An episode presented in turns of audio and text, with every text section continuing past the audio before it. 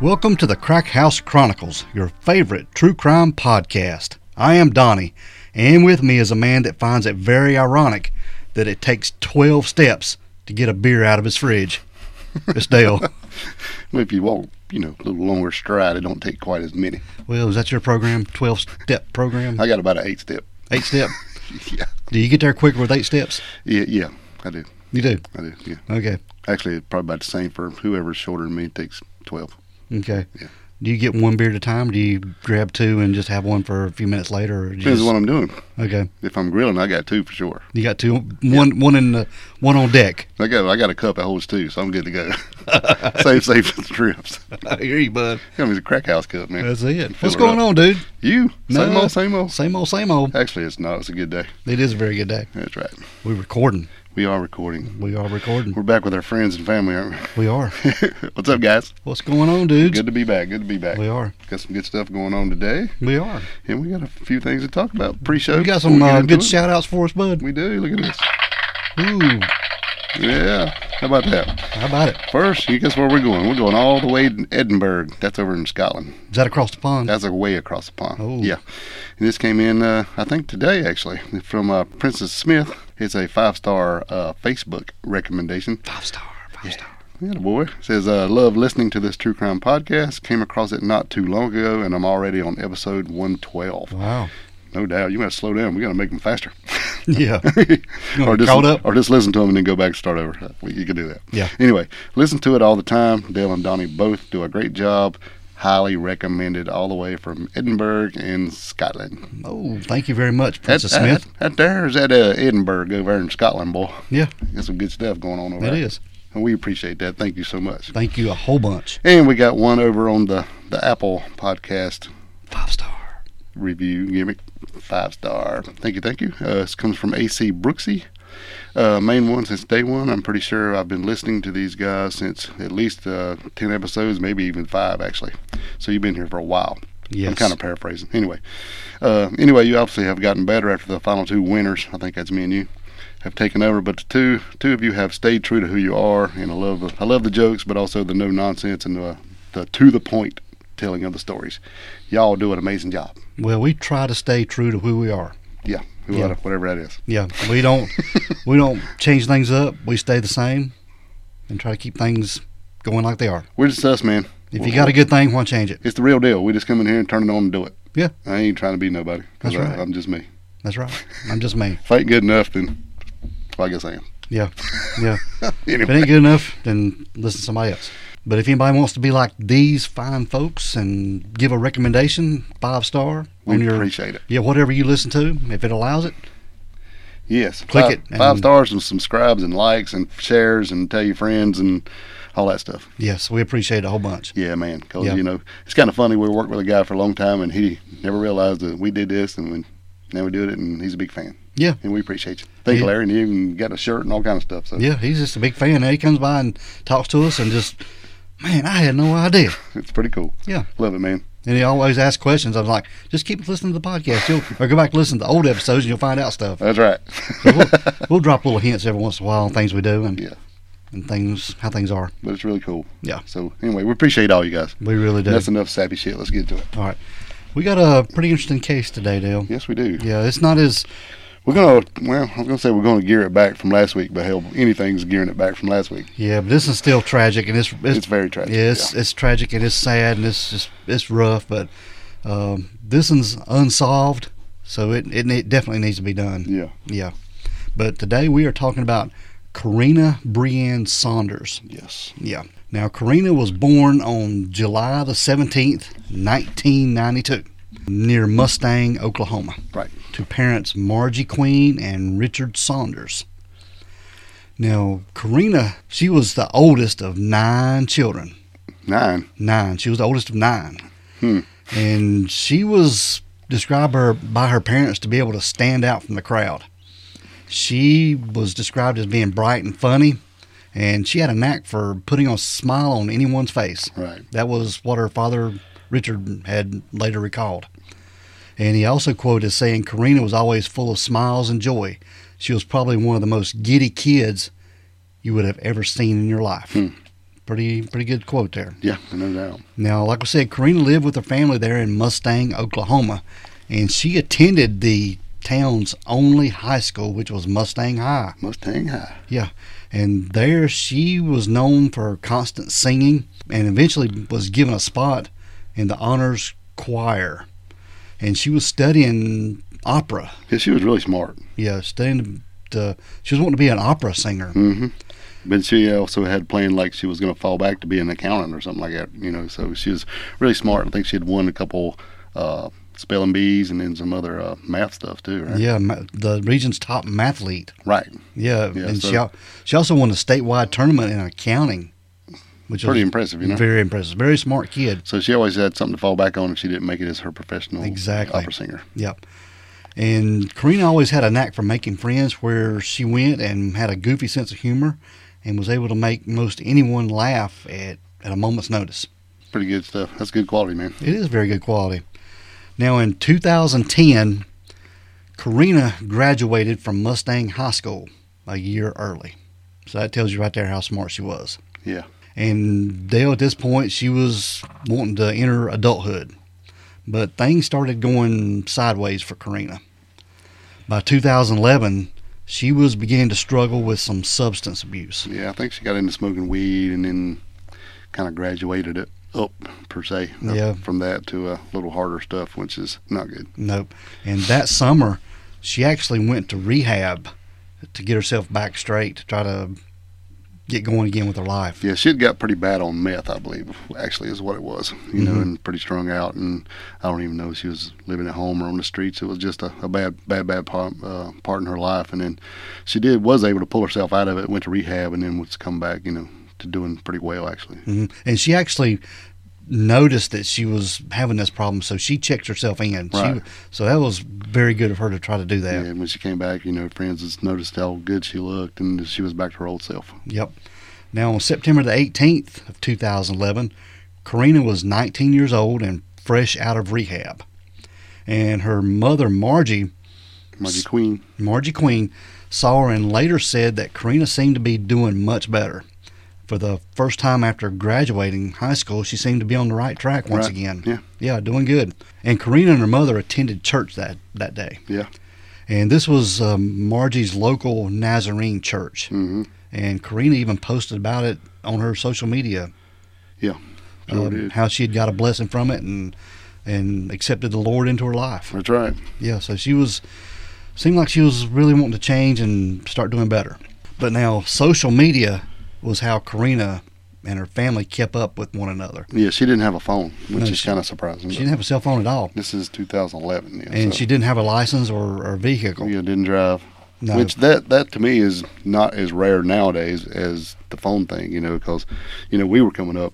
You it was like 15 years old and 363 days. You was at, jumping at the bed to get them licenses. Yeah, and you you was- the day you hit 16. counting it down. Yeah. Yeah, Nowadays, eh, kids could care less. that's right. Yep. Kind of kind of odd. Well, most of them anyway. I won't speak for all of them. But that's how they used to keep up with uh, Karina. Right.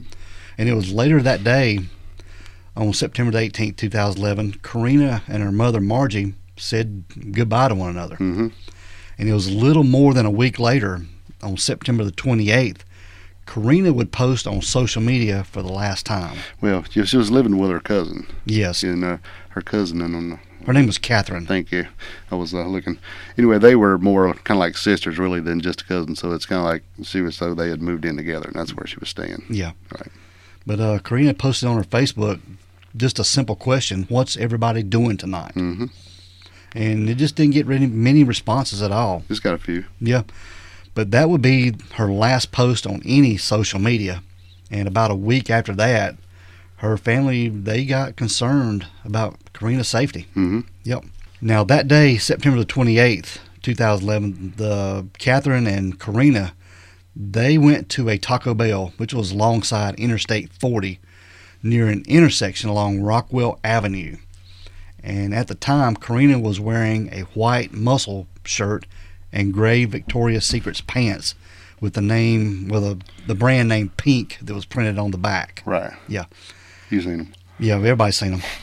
and despite arriving at the Taco Bell together, Karina and Catherine weren't leaving together. No, she was just taking up there to meet a guy. I think. Yeah.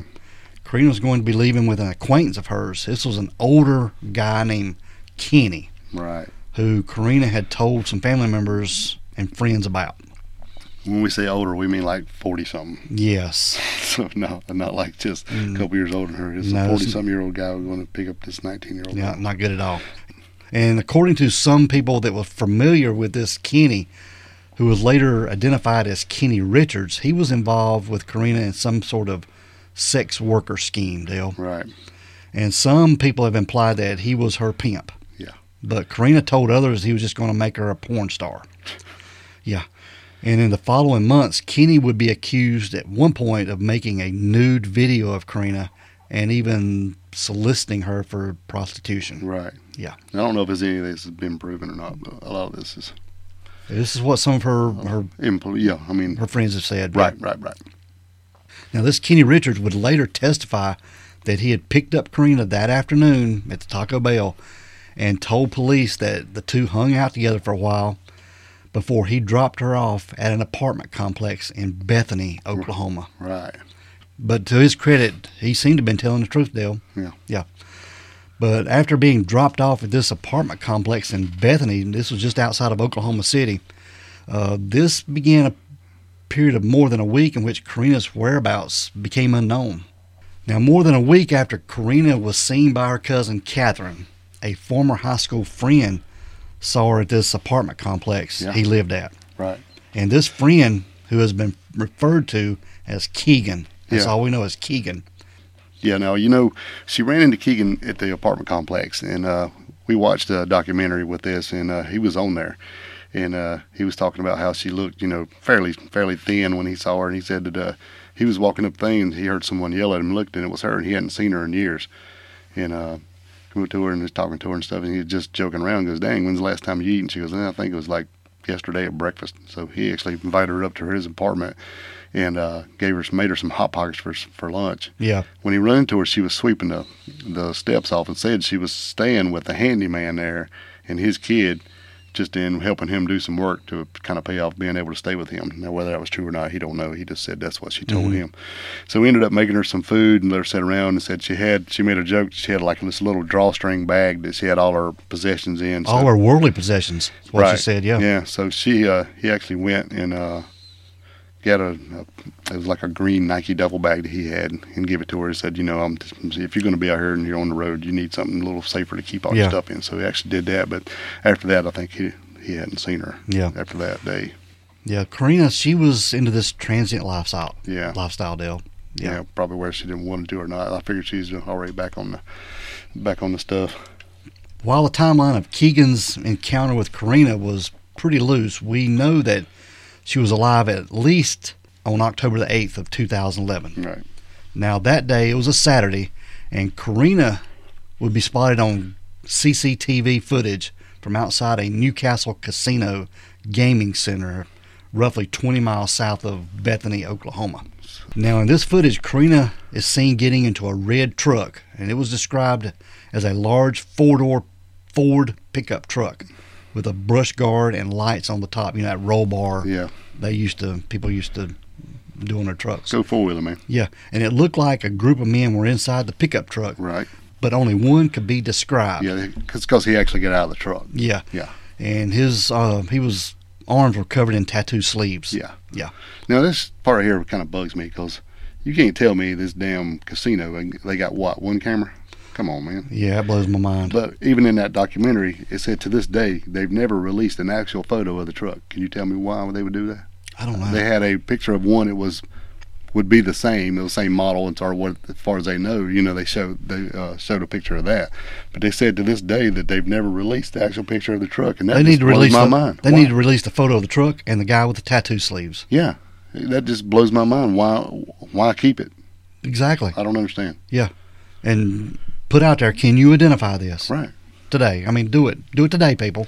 I mean, I don't want to get in the weeds here, but that Well, shit yeah. like that just kind of drives me nuts. But now, according to the descriptions of this footage, which shows Karina getting into the truck, a dark vehicle is parked nearby. Right? And in that car is a group of young women who they say were pleading with Karina not to get in the pickup truck. Right. So, and, and nothing's been said about that. No. I mean, besides this this little bit of information right here. Now, to this day, it is unknown who any of these individuals are. Yeah, the man, the men, the truck, the car, the women in the car, that vehicle. I mean, None of come on. these people. You mean you've been to a casino before? They got 11 million cameras in that place, Oh, yeah. and I'm sure they got more than one in the damn parking lot. Yep. Come on. But the, identi- the identities of these men and women would more than likely fill in many of the gaps Right. from Karina's story. Yeah, I mean, hell, that's the last time you see her, I think. On that- Exactly. that, you know, the, her getting in that truck. They need to they need to post this stuff. They need to let this stuff out. Yeah. And the very next day, this was Sunday, October the 9th, 2011, Karina's cousin, the one, the Catherine we mentioned, her name was Catherine Joe Bloodworth. She received a threatening text message that seemed to indicate something had happened to Karina. This is weird. Yeah. Now, Catherine was texted by a young man named Kyle Savage, who had known Karina for around two years. But police would later determine that Karina and Kyle had been exchanging text messages in the preceding weeks. But on this day, Kyle seemed to be uh, threatening physical violence against Karina and Catherine. And one in particular text message read, I'm going to bury you next to Karina. Yeah, that's that's that's threatening and That's just scary, yeah, that is. especially at this point when you don't even know anything she's even missing. Yeah. Really. I mean, But we gotta keep we gotta rem- keep in mind too that Karina was using Catherine's phone a lot Yeah, to 'cause she didn't have one. send messages and stuff, like we said. Yeah, 'cause she didn't have nothing. Either let her get on a laptop or something, use her messenger. Was all she had, as far as Yeah. I know. Yeah. Now this guy Kyle Savage would later claim that the text messages were misconstrued and taken out of context. How do you take that out of context? I don't know unless it was a lot more than what's being released. I'm gonna bury you next to Karina. That sounds pretty It's pretty straightforward to Yeah, me. exactly. Yeah. he stated that he had no idea he was texting Karina's cousin, but thought it was another guy, perhaps a romantic rival, Right. saying only that he had felt threatened and lashed out with a harsh sounding text. So you think maybe she had got a he had got a text from her and he thought maybe it was her boyfriend's phone? Could have. I mean, that's the only thing that makes any sense as far as from his angle. Yeah. I don't know. I don't I don't know, it's just weird. Sounds pretty pretty straightforward, like you said. Yeah. But even if it was toward a male rival, why in the hell would he say that? I'm gonna bury you next to her, Yeah, it's still threatening. unless he's like saying I'm gonna kill you both. Because at this point, that's just uh, bad. You got real bad timing. Yeah. okay, go ahead. But later on, Kyle would be unable to fully answer these questions about these texts, simply stating Yeah, they were poorly timed and not incriminating, like we said. yeah. But nonetheless, Catherine shared these text messages with uh, Karina's mother, Margie Queen. Okay, so she shared text messages. So there's more than that one line. That's what she said. So that's why he's saying taken out of context. Yes, I I would love to see all of it. would too. Okay. But Catherine seemed uh, affected by this enough to share it with her mother, Margie. hmm Yeah. Now, the following day, this was October the 10th, a day that Margie remembers quite distinctly. And it was Columbus Day, Right. and she was off work from her job because she was a postal worker. And Margie filed a missing persons report for Karina. But throughout the day, Margie would haul around Karina's baby brother, the youngest son, who was just three years old at the time, and they hung up posters around the area. And she began reaching out to Karina's known friends and family members. Yeah, she was busting her ass. Yeah, hoping she it's- really was the only one at this point. Yeah, hoping that some of them could shed some light on where Karina was. You know, and I'm sure having a child that's got a problem like this, and you- you just do what you can for them and hope for the best. You know, but you know, just worry you to death. Yeah, but Margie knew something was wrong. Yeah, I'm saying. and Karina had not posted on social media in more than a week, Hmm. and several of her best friends had been out of contact with her for close to a month. And when Margie had gone to report Karina missing, police officers would note that she was, quote, terrified that something had happened to her daughter, Mhm. unquote. Now we're moving to October the 13th of 2011, and there was a discovery made behind the Homeland grocery store. This was not too far away from where Karina had said bye to her cousin Catherine at the Taco Bell. And they were out there behind this store. There was a animal rescue group, and they were trying to trap some feral cats Yeah. that had been discovered. and they were back there looking around, and they found a black duffel bag with a foul odor and it emanating from it, Yeah, and they phoned the police. yeah, because they kind of knew that this is something they don't need to be messing with. Yeah. And when the police got there, they discovered that the black duffel bag was sitting beside another smaller laundry bag. And like I said, a foul odor was coming from both of them. Yeah, not good. Yep. And there was an examination of the interior of the bags, and they revealed it was pretty gruesome. Yeah, Yeah. It was the decapitation and dismemberment of 19 year old Karina Saunders. yeah, which they didn't know at the beginning. No, just, they didn't know They just that. knew it was the body parts. Yeah. Yeah, not good. But they had sent the body parts off and be examined. Yes. But her body parts had been individually cut and then wrapped in plastic and then stored inside these bags. Right. Her head and neck were inside the smaller laundry bag, and her other body parts, like her legs and arms, were in the larger duffel bag. Yeah, it's pretty, pretty gruesome. Yeah. Yeah, and according to the autopsy reports, inside the bag marked number one, which would have been the smaller laundry bag, but it, I don't think it's going to be too small. Yeah, when we first got into this, we thought that the bags were the one she was carrying and uh, the one Keenan had given her, but it definitely weren't, which is uh, good because, man, I could imagine you giving somebody a duffel bag and then find out they found her in it. Can you imagine how Keegan felt? Right. In in uh, bag number one, in, in fact, that the stuff you know you said was uh, wrapped in plastic. It's kind of ironic and it's kind of sad that actually the the bag that her head was wrapped up in actually was one of those that had the mm, like the warning thing on it. It's like says like to avoid suffocation, keep this bag away from babies and children. Do not use this bag in a crib, a bed, a carriage, or a playpen. This bag is not a toy. How crazy is that? It's it's it's crazy and it's sad and it's ironic and it's awful. That's screwed up, man. Yeah. You know, it said it basically was wrapped around her head and her upper neck, and her hair had been chopped off to less than three inches, which is odd. Yeah. Um, there Because was- Oh, she had long bl- brown hair. yeah, or had. Yeah, there was a large bruise around her right eye, like she had been punched, and then there was sus- some uh, very suspicious bruising around her right cheek, right cheek, and her right shoulder, which they assume, uh, presumed could have been some kind of torture. Hmm. Um, there were 20 various cuts in different lengths, depths, and directions on her neck. I mean, she was she went through some shit, dude Yeah. even uh, her trachea was cut. I mean, like transected it all the way through. And then her lower right and left legs wrapped in about eight foot of saran wrap. They were like cut off at the knees and in the feet, and the feet are missing. But Mhm. those were also in the same bag.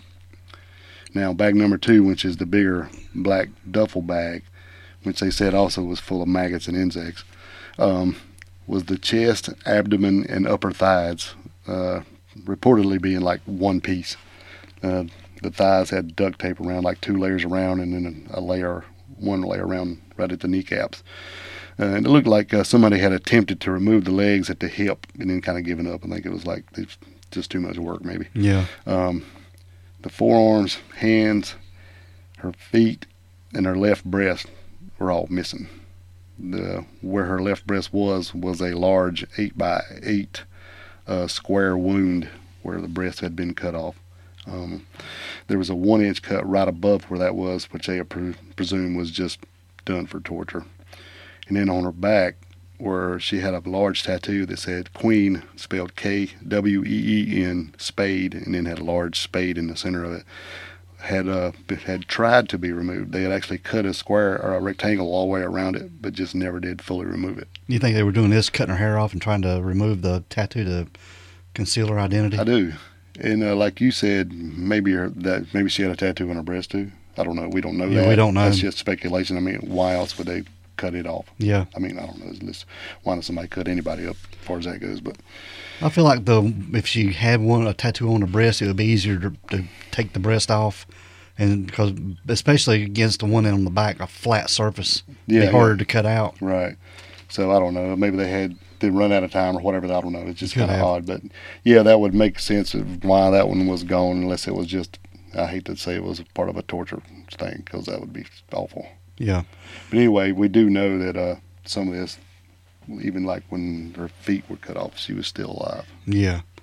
But it makes me wonder why behind this grocery store, this homeland grocery store. I don't know. It's, I mean- mean, it's an odd place. Yeah, it's like a shopping center, several other stores in there, and several entrances and exits around this this little complex there. And it's a fairly long way from where they think the murder occurred. Yeah, but which we'll they get into. but they assumed that it did, you know it didn't appear like Karina was killed at the scene you know, behind this store, Well, hell no, you know Yeah. better than that. but rather her remains mm, had likely been disposed of there, which was probably chosen at random. I th- what they were saying. Yeah, but hell, it's it's a long way away. I don't know. It's just you'd think. Well, I mean, I guess people say it's a busy place, but I mean, I've been going to my local gro- grocery store for however long, and I ain't never been behind it. No, So I mean, I don't know. Yeah, it's it's odd, but it's it's just weird. yep, You know they didn't do it there. I mean, what do you think? Somebody brought a damn box of Saran wrap and a butcher knife and killed somebody in the backyard and put them in the bag right there. That wouldn't Yeah. make no sense at all.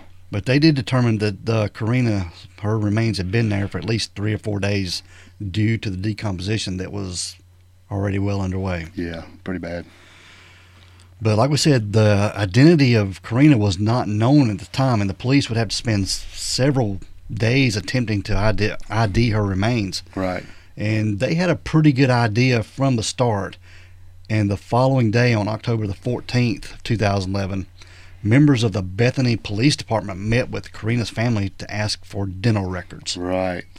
And they did not allow the family to view the body, believing this would not help And anyone at this- at all. Yeah. at this point, which is another really awful, ironic thing, is like her mother just didn't understand why they just couldn't go view the body. She even actually said it's not like she was dismembered or nothing. Yeah. Yeah. She'd find out later Mm, how yeah, bad it was. yeah, But now on the following day, October the 17th, 2011, it's Monday. yes, the police called Karina's family and asked them to meet at their home. And They told Karina's parents not to go to work that day and to meet them immediately. Yeah, And that day, police officials and a chaplain informed Karina's family and her loved ones that the remains had been positively ID'd as Karina Saunders and that the rumors they heard about the gruesome nature of her remains were true. all true, Yeah.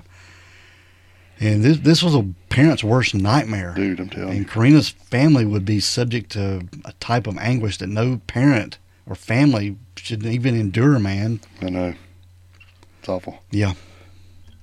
But over the next several days, vigils would be held by Karina's family. And not only her family members, but her friends, and some assembled in front of the Bethany Police Department to console one another, while others stood alongside the intersection holding up images of Karina. And a memorial was held that week at the local Nazarene church. This was the same one that Karina had attended with her mom in September. Along, you know, and and she was later buried in her hometown Mustang Cemetery in a small plot near the back of the cemetery. Yeah. And her headstone featured a large butterfly, It's huge. yeah, which was one of Karina's favorite symbols. Yeah. And the family believes it represents Karina in more ways than one, with her mother saying that butterflies have very short lives. Karina was 19, she didn't live long. We will be with Karina in heaven for much longer than 19 years. Yeah. Yeah. And they still go out to the cemetery and just hang out there. Go Yeah. out there and sit with her. Yeah. It was uh, on that documentary. It was pretty touching. Now, early on in this investigation, uh, one person of interest was named, and his name was Cody Perez. Now, Perez, he was an acquaintance of Karina's who was going to a local culinary school, and he was working at an olive garden at the time of Karina's murder. Right. But now get this on the same day that Karina was reported missing on October the 10th, 2011, Cody Perez had decided to skip town. Yeah. He even pawned off his knife collection at, in Bethany, Oklahoma. And decided just to split. Yeah, Yeah. leave leave the area. So I'm assuming this is his work knives or something. Yeah, Because this, you're just not going to take a regular knife unless it's a, an old collection or something to do with his uh, culinary skill. yeah, but you know, culinary knives, you know, for uh, chef school are pretty expensive. Right. Yeah, but um, rumor was that he had begun hitchhiking, headed to the southwest, either Arizona or California. Hitchhiking. Yeah. How crazy is that? No doubt. Perez was labeled a person of interest by the police. Yeah. And he was singled out for the numerous juggalo tattoos he had all over all over his body. Yeah. He was a juggalo, that's for sure. Yep. And local reporters were eager to link lyrics from the juggalo theme group Insane Clown Posse to the murder of Karina Saunders. Yeah, that's just barking up the wrong tree, if you ask me. You can't just you just pull lyrics out, you know, or the Hatchet Man tattoo and this kind of stuff, and then think that's somebody who's chopping up because it's not. Yeah. Now, Rachel Hope Laraway, this is Perez's mother. She refused to go into specifics with the media, but she did state that Cody had gone missing and the police were eager to talk to him. Yeah, she just said he just dropped off the face of the earth. Yeah. But Cody Perez was later located in Arizona and he made contact with the Bethany police about a week or so after Karina's remains were found on October the 21st. And he claimed that his move out of state was purely coincidental and was related to a dispute he'd gotten into with another man. Basically, a squabble that had nothing to do with Karina. Exactly. Yeah. Now, Cody Perez returned to Bethany, Oklahoma, and talked to the police. And likewise, the knives he had pawned off were tested by the police for any sign of human blood or anything. Well, come on, man. If you would you go, if you went to kill somebody with your damn knives, would you take them to the bone shop? If you're stupid, okay. yeah, yeah. I mean, if you got knives like that, if you're going to do something with, it, you just dispose of them. Yeah. you just get rid of them. Yeah, bury them or something. I Yeah. don't know. Don't take them to the bone shop. But they did test them, and the test came back negative. Right. So he's free and clear. and nothing Perez had said seemed to incriminate him in any way. And he was cleared of a suspect, Yes. but I don't know if anybody's ever really cleared. Are you? No, I don't think I don't think anybody's ever really cleared. No. No, Cleared for the time being. exactly. You just sort of put them on the back burner, but you're, not, Right. you're not really cleared. And the FBI they offered up their assistance into this investigation, which was headed up by the the Bethany Police Department. hmm Investigators would interview more than 80 witnesses over the next several months, many of who were drug users and addicts. Yeah, strung out. Yeah, and they were people related to Karina and her social group, but slowly began to trickle out. Yeah. Now, Cody Perez, he was one of the first persons of interest cleared by the investigators, like we said, but was quickly followed by Kyle Savage. And this was the guy who had sent the The text om- message. Yeah, the ominous message Yeah. to Catherine. Right. And police stated that he had n- nothing new to offer to them, and he was cleared even after a single, just after a single interview. Right. And he continued to state The, That the- the message was just coincidental. Yeah, Yeah, it it was didn't, didn't mean nothing. that's what he was saying. That's why I want to say I'd like to read the rest of it. I would love to read it. yeah. Now, police stated that they were able to This track. is full of bad timing, ain't it? It This- this is. story. yeah. Now, police stated they were able to track Karina's last known whereabouts to the apartment complex that was near Northwest 41st and MacArthur Boulevard. And sometime later, they would discover closed caption TV footage of her outside the Newcastle casino, like we said, right.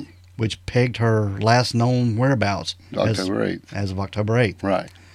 This was five days before her remains were discovered, and that gave investigators a a, a timetable for her death. So what this tells me, where's the damn red truck? Exactly. I want to know where that red truck is. How hard would that would be to find? Right. With the brush grill and the the roll bars Right. and the lights on top. Four doors. I mean, it's not small. No, it's not just a ordinary truck. Right. Now, investigators would soon turn their attention to an address of 3500 South Harvey Street, Mm-hmm. which was now an empty lot. They tore this house down. And coincidentally, the house that had been there was demolished on the same day that Karina's body was found. Now, this house was uh, It, It was, was- it was known as a drug house. yeah, it was like trashed. I mean, it Yeah. was like spray painted on the outside. Even, even the neighbors that went and spray painted dope house on the side of it, Yeah, so because they knew what was going on in there. People just meeting there to get high and do whatever, and it was Yeah. just trash and graffiti all over. So it's not like it was just a, a house that they were hanging out in. and it was known for the endless parade of violence and sex workers. Yeah. So the guy who bought it actually, he had bought it and had it for like six months, and before he he demolished it, but I think he bought it to demolish it actually. Yeah, So, but anyway, they tried to find this guy too on this uh, thing we watched, but he never talked to him. yeah. And police have been called to the house more than a dozen times, including at least once in 2010. This is when a sex offender attempted to commit suicide inside the house. Right. and in 2011 when someone attempted to set fire to the house. Right. And I think that's when the people went and painted the stuff on the side of the house, and they was having the, they knew uh, people. They were basically advertising what's going on in there, you know, and the neighbors painted dope house on the side of it. And we got a picture of that. We'll post it. hmm And I think the, the people were pissed off and then tried to set it on fire just to be that way. But despite you know the exhaustive search of that empty lot there, you know where the house was, Right. uh, nothing could be linked to Karina Saunders at the house No. that once stood there. No, they went back, I think, afterwards and when actually went over the, the grounds and, and tried to dig up some stuff, but they never found nothing. No. And results from Karina's autopsy would not be publicly released for several months after her death uh, because investigators viewed the details of her death as being instinctively linked to their ongoing investigation. Right. When the autopsy was released, the death of Karina Saunders was classified as a violent death, when it was, which was labeled as a homicide on the official autopsy report. Yeah, and that's kind of what we went through before. Yeah. Yeah. Now, the pathologist that conducted the autopsy theorized that Karina had been drugged before her death, Dale, Right. and due to postmortem toxicological reports from her liver, which came back positive for tramadol. Which is a basically a non-narcotic. It's kind of like a man-made uh, pain reliever. Yeah, Yeah. used for like pain after surgery and stuff. Right. It's not opiate. It's man-made. And it is a prescription drug, not something that someone can you know get easily. Yeah, you know. you can't get it at the store. no, you have to have a prescription for it. Right. And but back in 2011, before agencies started to crack down on opiate usage, it was fairly easy to get, and it was unknown how it ended up in Karina's body. Right, because it's not like a really powerful, like you know, OxyContin or whatever that kind of stuff. Yeah, but because of uh, the Karina's decomposition, pathologists were unable to obtain blood samples to confirm just exactly how much tramadol was in her body, Yeah, but it was there to some degree. yeah. Yeah. We're talking what was it, like five days later after she was she died. or Yeah. whatever, right. Now, based on the circumstances, it was impossible to determine whether or not Karina had been alive when the brutal dismemberment took place, and it remained a possibility, but experts could not rule definitively one way or another. Hmm. And the findings from the autopsy were not released for close to a year as police wanted to build a case against their primary suspects.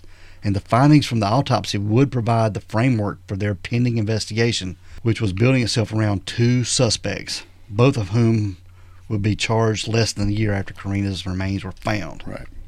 Now we're moving to May of 2012, Mhm. and this is when a woman named Tia, no last name, was hanging out with a friend at the Bel Air Motel in Oklahoma. That sounds like a swanky place, doesn't Yeah, it? man. Now Tia claims that when they, when her friend named Luis went to the bathroom, she began looking through his phone, Mm-hmm. and in his videos she found a grainy video that was showing the murder of Karina Saunders. Yeah. So it's In this supposedly been videoed. Yeah. Yeah. Now Tia knew Karina from prior run-ins, claiming that she had once been forced to babysit Karina on more than one occasion. Yeah. From her just being so um, messed up. Yes. Yeah. And she says that on a later occasion, a mutual friend had recalled him making remarks that threatened violence against Karina. Hmm. Yeah. So we'll see. Yeah. Now, according to Bethany Police Lieutenant J.R. Jinks, this video was incredibly graphic and showed the brutal torture and, and butchery of Karina Saunders. Yeah.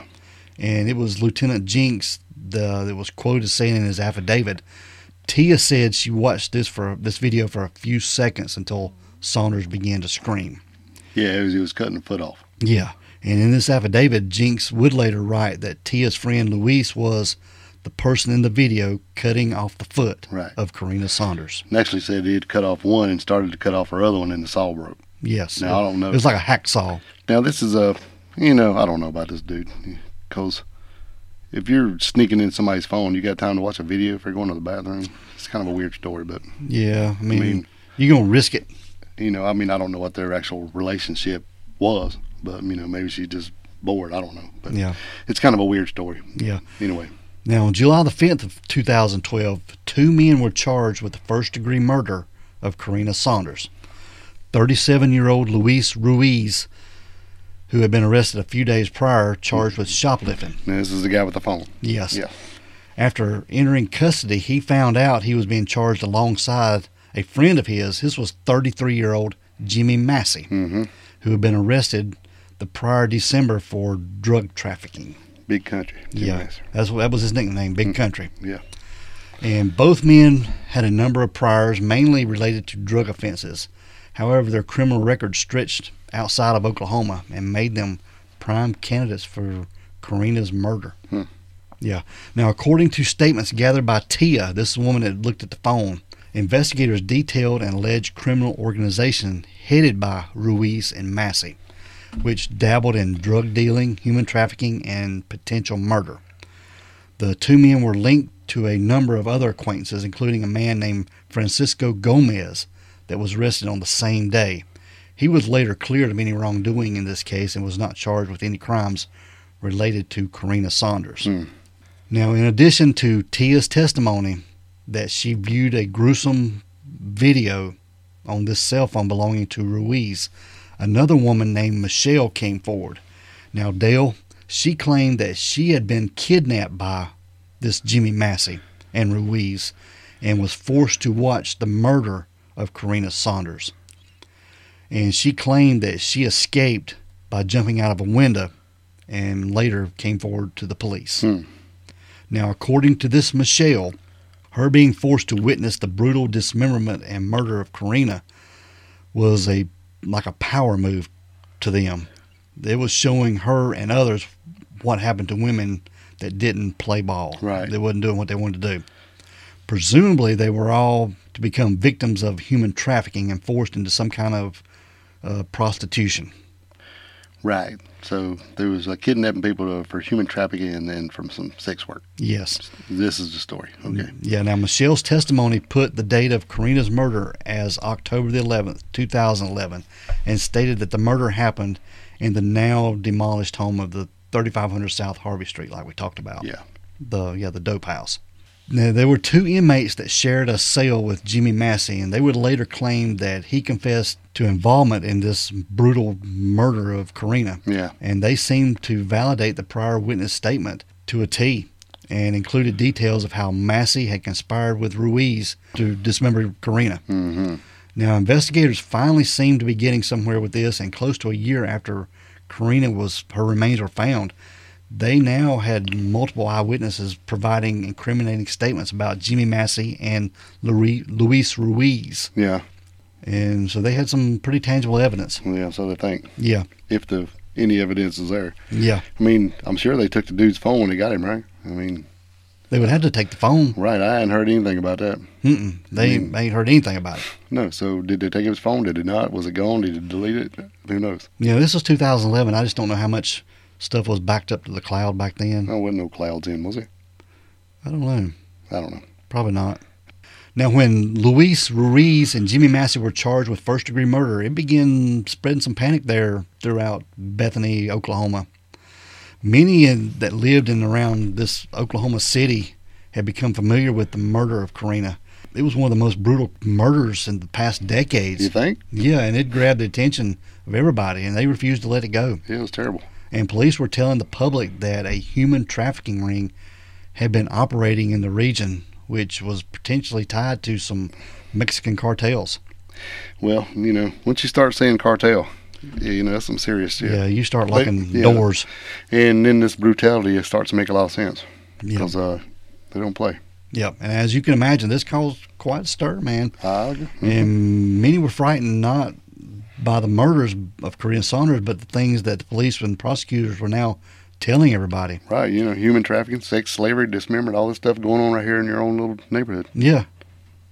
I mean, you know, you'd be afraid to go outside. It's kind of like stuff you see on TV is now happening right here in the neighborhood. Yeah, the, I mean the It's the, real. the middle part of the United States, Right. and some people begin to realize that things the investigators are saying seem to be based on more hearsay than actual evidence, hmm and almost all the statements that have been supplied by people making these confessions, they can now pinpoint many of the witnesses themselves had issues of credibility.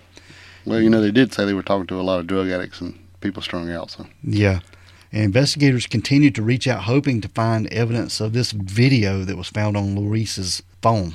supposedly. Yeah, they began searching through phones, cameras, and hard drives, hmm SIM cards, and SD cards, and other devices, you know, hoping to find footage of Karina's murder. And this was a footage that would sort of cement their case if they could find it. But unfortunately, as the you know the weeks and days began to drag out, uh, the suspects continued to languish in jail without any without bail. without bail. The investigators began to learn there was no video existed. They couldn't find it anyway. Exactly. Yeah, they couldn't find it. And to make matters worse, their most credible witness, this was Tia, she changed her story, Dale. Yeah, I just kidding. Yeah, instead of claiming that she had seen the video, she now claimed that she had just heard about the video from a friend of hers. hmm Yeah. Big, big difference. I just heard about it. I had a friend who had a friend who had a friend who had a neighbor had a cousin had an ankle. You know, Yeah. they saw it. One of them people. Yeah. Now, in February of 2013, the case against Luis Ruiz and Jimmy Massey, it sort of fell apart. Yep. And at the beginning of the month of February, the Bethany Police Department asked for the Oklahoma State Bureau of Investigation to start overseeing the case. And in public, the Bethany Police Chief Phil Cole insisted that the case needed a new perspective. And while behind the scenes, the Oklahoma County DA, his name was David Prater, uh, he insisted that Chief Cole and his department relinquish control. Right. Yeah. I don't think they were asked. I think they just took. Well, they just took over because Mm. Yeah. some shady stuff was going on. here. Yeah, which we're going to get into. Yeah. Now, later that February, uh, following the weeks of speculation, all charges against Luis Ruiz and Jimmy Massey were dropped due to the lack of evidence. And the investigators had been un- unable to find any linking evidence to them or Karina's death. Now, Luis Ruiz was released from jail having been held without bail for several months. And Jimmy Massey, on the other hand, would remain incarcerated uh, pending a trial for drug trafficking. And he would be later sentenced to a 10 year prison for possession and distribution of methamphetamines. Yep. Selling them. Selling that mess. Yep. Now, with the release of Luis Ruiz and Jimmy Massey from the police custody, the investigation had to start over Yeah. from the basically, very beginning. Yeah. they're back to nothing. And it was rumored that the Oklahoma County DA, David Prater, was the one who demanded the Bethany PD give up the case, Mhm. losing all faith in investigation abilities. 'Cause you know it made him look bad. Yeah. Now this Captain Jack Jinks that we talked about a little bit ago, the man that had, you know started up this uh, Karina Saunders investigation, he was let go from the Bethany Police Department. Well. you know. Yeah. It was discovered that evidence was missing from the property room, Yep. the police property room, and Jinks was identified as the most likely culprit. He was later charged with 11 counts of larceny of a controlled dangerous substance. But just before the case went to trial, all the charges would be dropped. Imagine that. And more than a year later, Jinks was reinstated to the police force with back pay, and which Yeah. causing him to immediately retire with benefits and pension. Right. So it's like this is something shady going on here. Mm, Exactly. Okay, what we're gonna do? You can't come back. Okay, but we can reinstate you With back pay. with back pay, and then you can retire, and that way you'll have all your your pension and stuff. You have his big boatload of money. Right. It's kind of like an NFL guy who goes back to his first team and re- signs for one day so he can retire with that thing. Yeah. It's kind of something shady going on there. It's very shady. There's a lot of shady. Hmm, go ahead. Now, in 2014, just a few months after uh, the dismissal of Jack Jinks, another Bethany police officer was terminated. This was Lieutenant Austin Warfield, another of the primary investigators. And he was let go following an internal investigation. He was the third officer let go in a very short period of time, and the second with an active involvement in the Karina Saunders murder. But like Jinks, uh, this Warfield would eventually be reinstated through arbitration, but the Bethany Police Department had taken a huge PR hit there. Oh yeah. Don't nobody believe nothing coming out of there. No, they ain't believing nothing coming out of them. In his 2014 lawsuit, Luis Ruiz specifically named Police Chief Phil Cole, Captain Jack Jinks, and Lieutenant Austin Warfield, claiming that in addition to them failing to uphold the law, they had, quote, employed deceptive, misleading, and manipulative and illegal acts to manipulate and fabricate the criminal case, Right. unquote. The lawsuit filed by Ru- Ruiz included claims of more than 10 civil rights violations and critiqued the manner in which the entire investigation had played out. Yep. Well, they settled for. They, he got fifty thousand dollars Yes. out of that. But the Oklahoma State Bureau of Investigation would continue to explore the murder of Karina Saunders more than five years after her death. In the process of starting the case from the beginning, they had to focus on the people that was that surrounded Karina in their final days.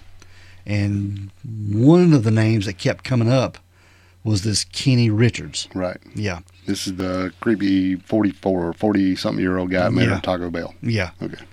Now, this Kenny, he was the older man, and he had a, a checkered relationship with Karina.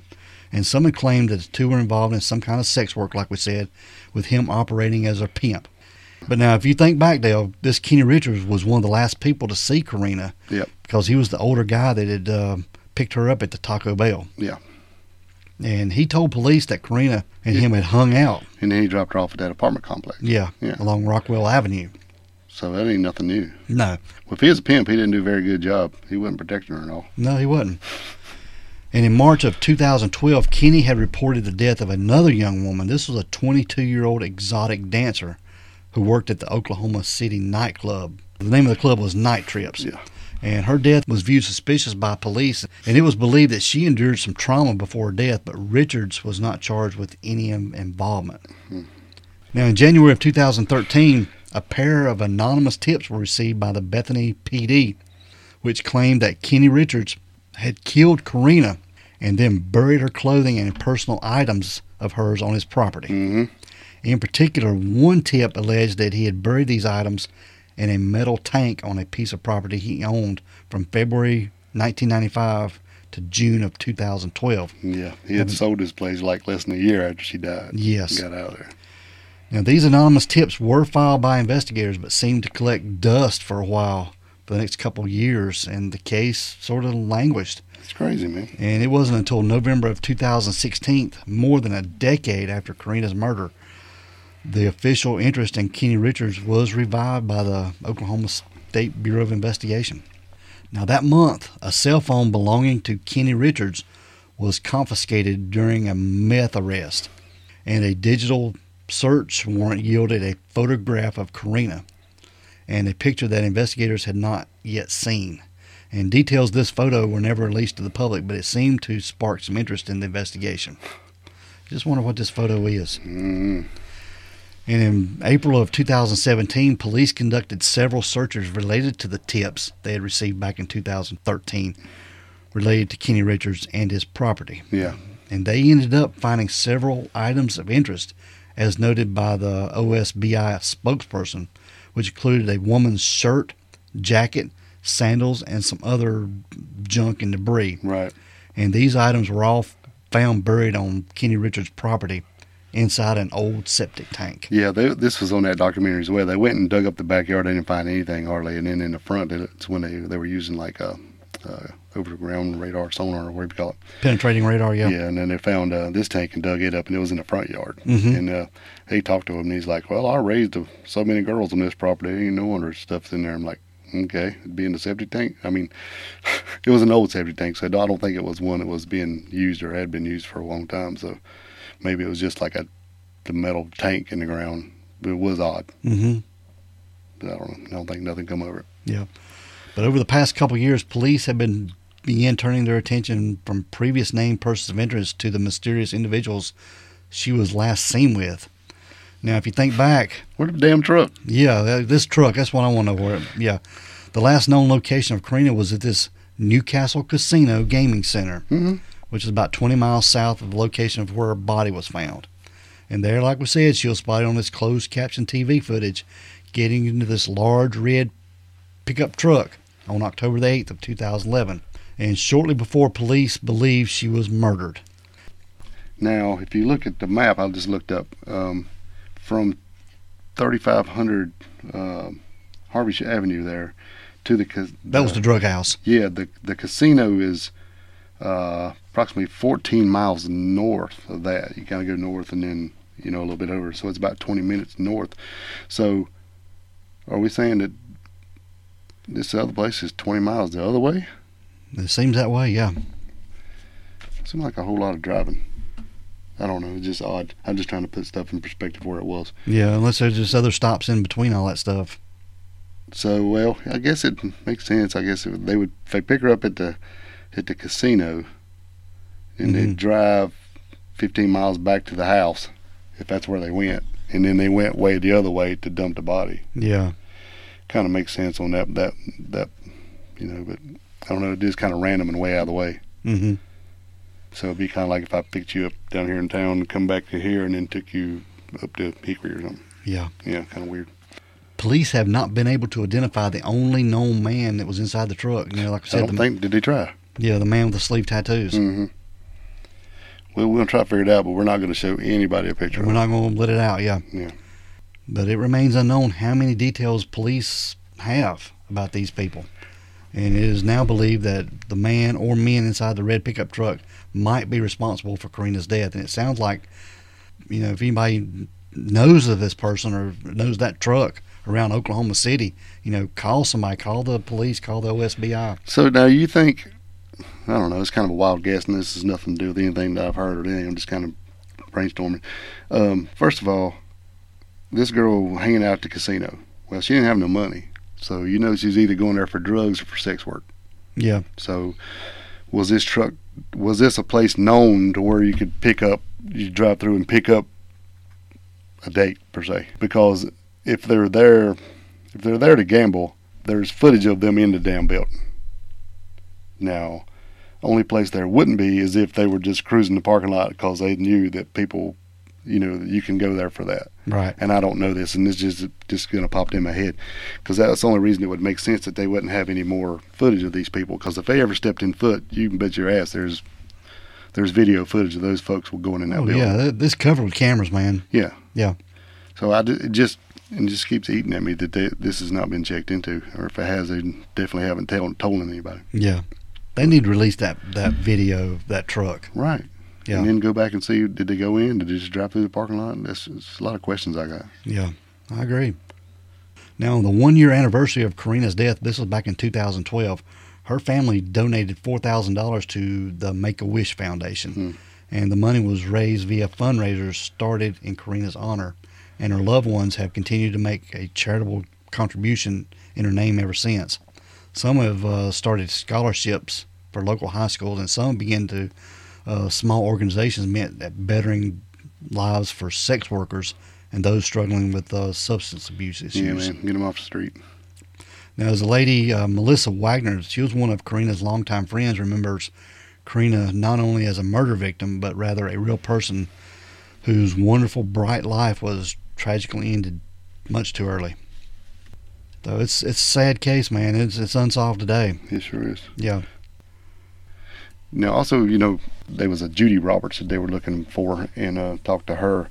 And uh, accusations basically was saying, you know, that her and uh, Karina were using drugs together and hanging out. And then they made their way to the Newcastle casino before she went missing. And also said that uh, this Roberts lady was really nervous because she owed the money to a lot of uh, to drug dealers. And they thought basically it was some stolen stuff from cartels. So she was kind of freaking out about this stuff too. And actually, she had called somebody, and this guy, that Mexican guy, showed up at her house and wanted to talk to her and stuff. And there was a lot of how people. scary is that? Yeah, it's kind of like Ozark, you know, right? Mhm. So the you know there were a lot of people saying that they thought that maybe uh, the cartel had thought that Karina was her daughter and had This Judy Roberts. Yes, and had Yeah. nabbed her because of the money. Teach her a To- to lesson. Teach her a lesson. Now, Oh, whether I wow. sh- this is all speculation, of course, but it is part of the story Mhm. and they, they did hang out and go. Now, uh, this uh, Judy's uh, daughter had actually said that the two went to the casino together and hanging out. While Judy's story was that she dropped off Karina at the front door and she walked in while she turned, went another way, and never saw her again. Mhm. So who knows what's really going on? There's a lot of stuff going on that we don't know, but I felt it was important to uh, add that part anyway. Yeah, 'cause there's a lot of stuff that the police haven't released on this man. There's a lot of stuff they released, a lot of stuff they don't know, and then actually we watched another documentary you and I um, about from this lady named Becky Long, Mm-hmm. and uh, she is claiming that her dad was the Oklahoma City butcher who was a serial killer who killed Three Yeah. women. three women, but it would have been about ten years prior to this, They were like Native American women. right? But they had all been cut up, wrapped up in plastic, had their hair cut. I mean, all the everything was basically the same. As Karina, yeah. Right, and so this lady had uh had been with her dad supposedly when she was really young, And then after he passed away, she had really had to have a lot of psychiatric psychiatric help, you know, and go and talk to some people about some stuff that was being unlocked in her mentally. Anyway, long story short, and you can go watch it on YouTube. Um, she she thinks that maybe her dad was the one who killed her, Mm. being that everything was the same. And basically, he worked really near, you know, some stuff, and was always kind of in that area. Yeah. Now we have no proof of none of this stuff except for what she says, and a lot of stuff she says makes sense. But you know, I don't know. Yeah. Everybody else is kind of you know, and it, it might have could have been he could have snuck in there and done it while everybody's looking at the Mexican cartel and looking at these other two guys, and they never even because they were pretty much focused on these two dudes, and that was it, you know. Yeah. Especially at the begin- at the beginning, and also uh, on the other documentary we watched, they found Big Country, who was now living in Texas with a family, and straightened up and brought him in, and he actually came in and talked to him, and uh, he said he didn't have nothing to do with it. He really didn't even know this girl, and Yeah. actually took a lie detector and passed it. It's Jimmy Massey. Yeah. Yeah. So Yeah, I think he is living in Texas and, and teaching self defense or something. yeah, being a uh, former uh, military guy, Yeah. yeah. So this thing is really confusing. It's a really uh, tragic and brutal death, and you know of a young girl who really never had a chance to do anything. But now on the five year anniversary of uh, this investigation, back in 2016, the Oklahoma State Bureau of Investigation they announced a ten thousand dollar reward for any information leading to Karina's killer Yeah, being identified. right. And this was followed up just a few months after that in And- September of 2018 uh, when an anonymous donor announced a, fi- a $50,000 reward. Mm-hmm. And But this reward Had a has- time limit. Yeah. it expired. It gave a one month deadline for someone or anyone to come forward with this rumored video of Karina's murder. Yep. And the email there, You gave it. e- Email address was don't be a coward thirteen at yahoo dot com. yeah, and uh, he would give fifty thousand dollars for anybody who sent that video. And if no video ex- uh, existed, he would offer thirty thousand dollars for the identity of the killer. yeah, And the reason he said he put a timeline on it is because he knew if it was a timeline, people knew they would, you know, come ahead and uh, come forward. yep. But nothing, nothing ever came of it. And also, uh, the face of Karina Saunders continues to linger in the area, and with several unsolved crime posters and flyers, it also haunts prisoners in the state of Oklahoma, Mhm. as Karina is the queen of spades in the Oklahoma Cold Case Card Deck, Right. which hopes to inspire some convicts and other inmates. Yeah, they their their thinking is maybe somebody else here and they'll know something and come forward with it. Yeah. But uh, to this day, nothing yet. Nothing. But it's still unsolved today, and this family needs some justice for the, this girl, man. Yeah, it's really sad. Yeah, this truck at this casino, they need to they need to release that photo. Yeah. or video, whatever they got. That's the one thing, man, that really bothers me about this. Well, I mean, ain't the one that bothers me, but it's just, you know, because we're we're a stickler for details, and that's just like, what the hell's going on with this truck? I know. Tell me something. Yeah, and this guy with the sleeves. It's just not something. This would stand out. Yes, Somebody would know this. well, you'd think Yeah, either that or the people was in the car going, "Don't get in that truck." Why are they saying don't get in the truck? Apparently, they know something. yeah, You know, maybe they were sex workers that had been in that truck before, or, or had seen that truck before, Exactly, or the that's- guy knew that he was bad news. that's what I was thinking. You know, but I don't know. Just But if anyone knows any information on Karina Saunders, please let someone know. Contact the OSBI. They can call 1 800 522 8017, or you can email your tips in to tips at osbi.ok.gov. yes. All right, bud, we're going to get out of here. All right, let's row. We want everyone to be safe. Please be careful and always be aware of your surroundings. because the next episode could be about you, This is the, Crack, House Chronicles.